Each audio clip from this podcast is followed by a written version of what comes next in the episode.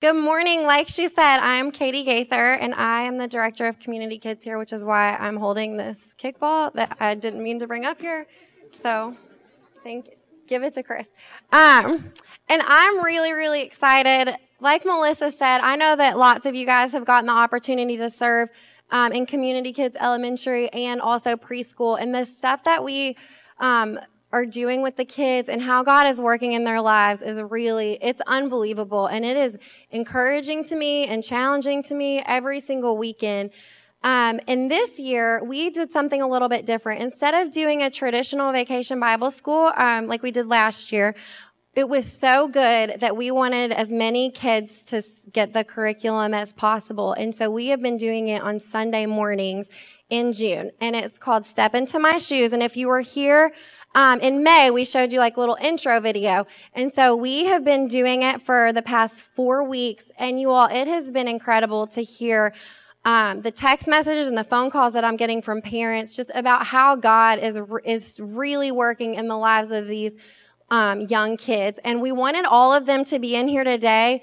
Um, if, if you don't know, we usually have about 85 kids that we are serving back there on Sunday um, between birth and fifth grade. And we wanted you guys to be able to see all these kids over here. These are um, all my elementary kids that are here today because even though these two girls are the ones that are up on stage this morning, Go ask any kid over there what, what God has been teaching them or what they have learned or what has stood out to them the most, and they will be able to tell you because we have really just been able to dive into um, the gospel and teaching them how to read their Bibles. And, you know, we talk in here all the time that we want to love God, love people, and love our community. And it's the exact same thing that the kids here on the other side of the wall. So this morning, I brought two of my friends up here, and I'm going to let them introduce themselves first, and then they're just going to share a little bit about um, what the Lord specifically has been teaching them through our um, curriculum back there. What's your name? My name is Anna, and I'm going into second grade. My name is Ruby, and I'm going into third grade. Yes. So they're just going to share. I'm just going to ask them a few questions, and I just want you guys to be able to hear how active God is on the other side of the wall in in their lives. So the first question I'm going to ask you, first of all, all of you kids over there, tell everybody what country we have been studying about. Uganda. Okay, shoo. Good job. Uganda. So we have been watching a little video every Sunday in, in our worship time and then breaking up into small groups and doing different um, things to kind of see what kids live like over there. So Anna, what has stood out to you the most about the kids and families that we have been learning about over the past month? That when they go to sleep, they have to have nets over the bed so that way the mosquitoes don't bite them. Because the mosquitoes there ha- carry diseases. They do, and we learned that a lot of kids die from mosquito diseases. And so if you ever walk back on the other side of the wall, we have a really big mosquito net up and it has paper mosquitoes on it because one at Sunday, one of our stations was to write down um, a prayer for those kids' safety and to keep the net up to remind us to be able to pray for them. And Ruby, what has stood out to you the past, the most in the past month? Um, that they have to trial, tra- travel six miles a day just to get water so they can brush their teeth and shower and drink yeah. water. And do they get a lot of water? No, they and they have to boil it because there's a lot of bad things in their water and they can't just drink it straight whenever they get it. That's right. And I will say that has probably been the biggest thing that has resonated with our kids is just the work that they have to do to get water and then how, how often they have to do it. Um, and I know that our kids have really, that has been a really big burden on their heart.